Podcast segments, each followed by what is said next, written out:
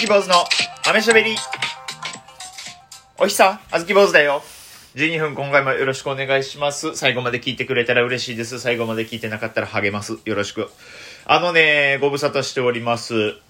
なんだかんだでね、10日以上更新をちょっとね、おろそかにしておりまして、久々に更新をするという風に至ったわけなんですけれども、ちゃんとあの、その経緯からね、説明しないといけないですね。あの、僕が更新をしなくなった理由は何ですかね？やっぱこう、習慣めいたものが一回途切れてしまったら、なんかそこから動かなくなるじゃないですか。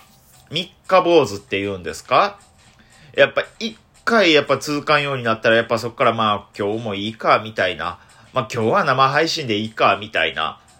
別にね、そんな、誰から決めてね、命令されてこのラジオトークやってるわけでもないんで、全部自分で好きでやってるんで、まあそういうだらけた面みたいなのが、あずき坊主たらしめてるんだなってのは、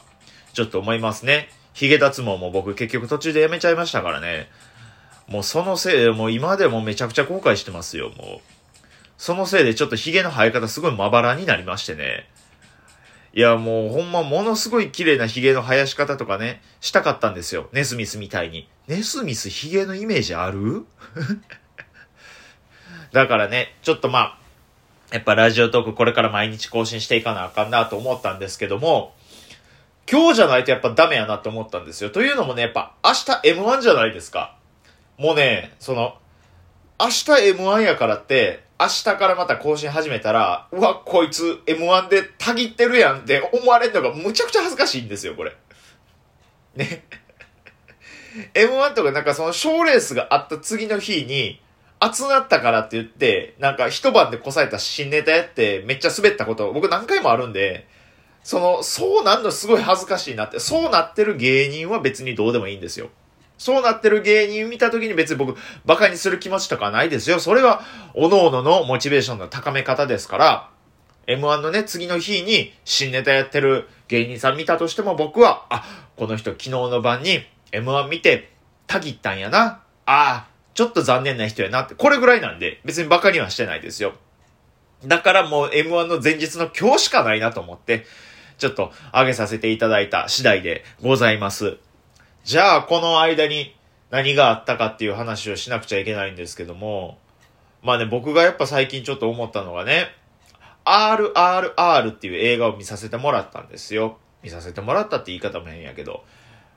ご存知ない方たくさんいらっしゃるでしょうから説明しておくと、インドの映画なんです。で、この RR 映画、RRR っていう映画、まあ、あの、めっちゃ面白かったんですよ。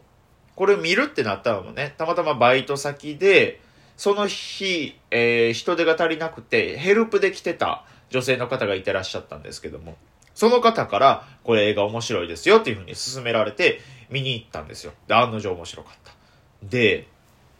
これで僕がね、この話で一体何を伝えたいかっていうと、やっぱこう、人に何かを勧めるときに、ね、その人が、そのものについてどれぐらいの知識を持っているかっていう、どれぐらいの深度、深さで、その物事を知っているかっていうことを、ね、進める人は今一度理解しなくちゃいけないなっていう。まあ、難しく言いましたけども、簡単に言えたら、あの人に物を進めるときはちゃんと優しいところから言わんとっていう。ね、例えばこの RRR っていう映画、その女の人と喋ってるときにおすすめされたんですけれども、あのね、この映画ね、あの、すごいんですよ。3時間あるんですよ。で、3時間あるし、しある上に3時間があるから、間ね、一回休憩挟むんですよ。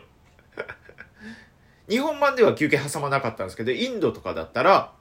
本国で放映されてる時はもう3時間ってあまりにも長すぎるから、すごい映画が山場を迎えたら一回休憩時間が入って後編が流れ出すんですって。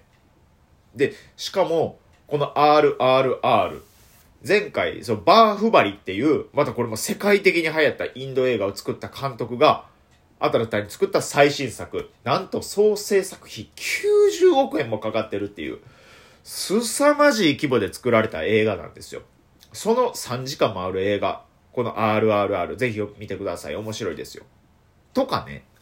こういうね、映画のこと何にも知らない人でもわかるようなインパクトあるワードでおすすめしてもらったら、え、そうなんやって興味持てるじゃないですか。そんな女の人やっぱちょっと違ったんですよね。えっ、ー、とね、あの、なんか出てはる、あの、今回なんか主役が2人いるんですよ、主人公が。男の人2人の役者さんがおりはって。で、インドっていうのは、ものすごい映画スターがチヤホヤされる、もう尊敬どころか崇拝される国なんですって。しかも、スターの家は先祖代々スターの家だったりして、まあ、映画関係のお仕事についているスーパースターが先祖代々いてて、映画演出家の息子だとか、その息子の嫁はんが映画の美術を担当してるとか、で、なんか歌舞伎みたいな世界観でやってはるんですって。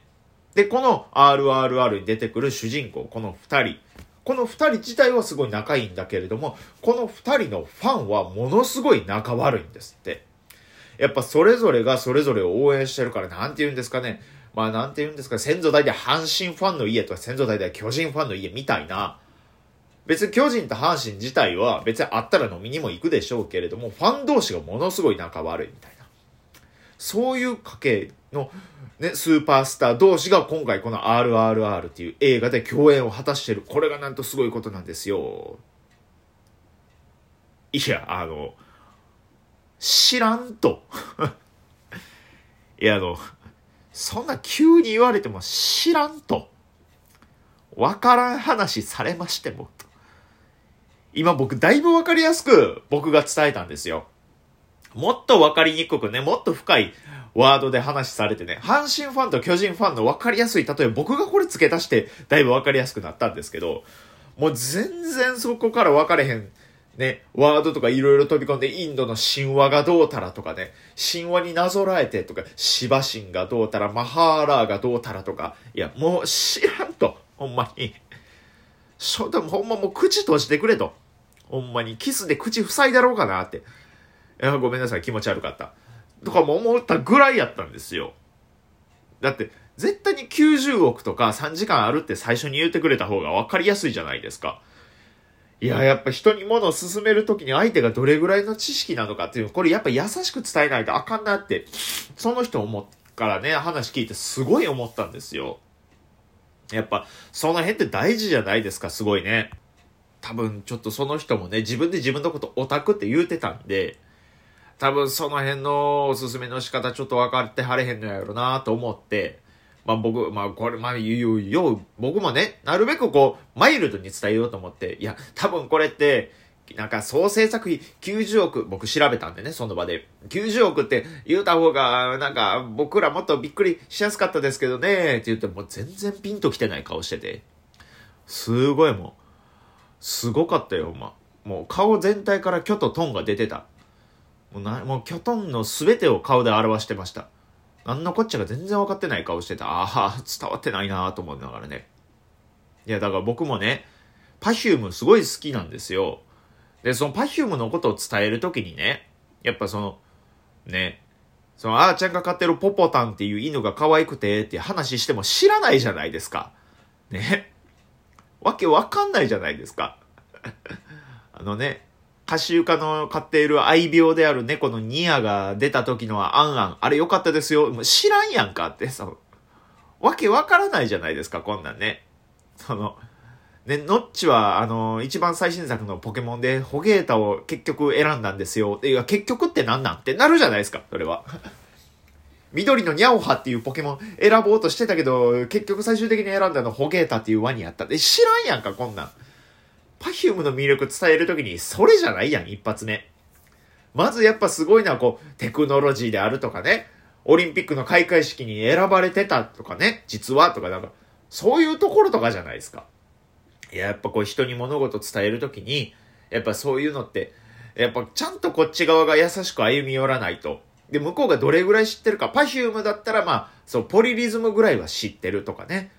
そう、あ、紅白は毎年出てるよね、とか、なんか、こっちからこう探って、あ、じゃあこの人にはこの話から言っていいかなと。あ、じゃあこの人には、え、東京、え、ちゃうな、あの、この人には、え、ドームツアーのライブで、あーちゃんが自分の家のベランダに鳩が来たっていう話、40分したっていう話していいなとか、なんかその人によってこう、どの程度のリーチで攻めていけるか。やっぱここも重要になってくると思うんですよね。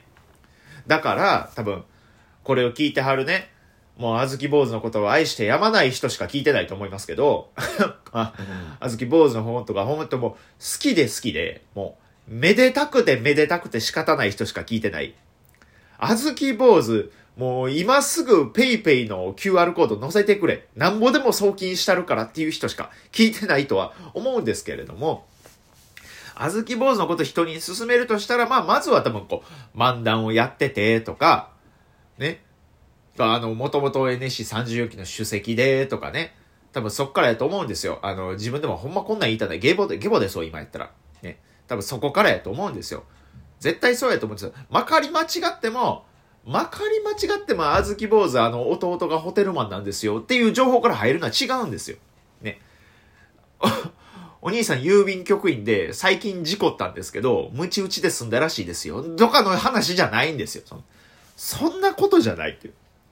えやっぱちゃんと人に勧めるときには、こう優しいところから入ってあげる。やっぱおすすめするんだったら相手好きになってもらわないとあかんから。まず相手に興味持たれるところから言わんとっていうのは、なんかそういうことをなんか身に染みて感じましたね。えー、やっぱあの何を話するにしても、相手に巨トン顔をさせ続けるっていうのはちょっと良くないですね。ごめんなさいね。鼻詰まりながらですけれども、一生懸命喋りきりました。一生懸命って自分で言っちゃうところが、あずき坊主の長所でもあり、短所。あずき坊主でした。ありがとうございました。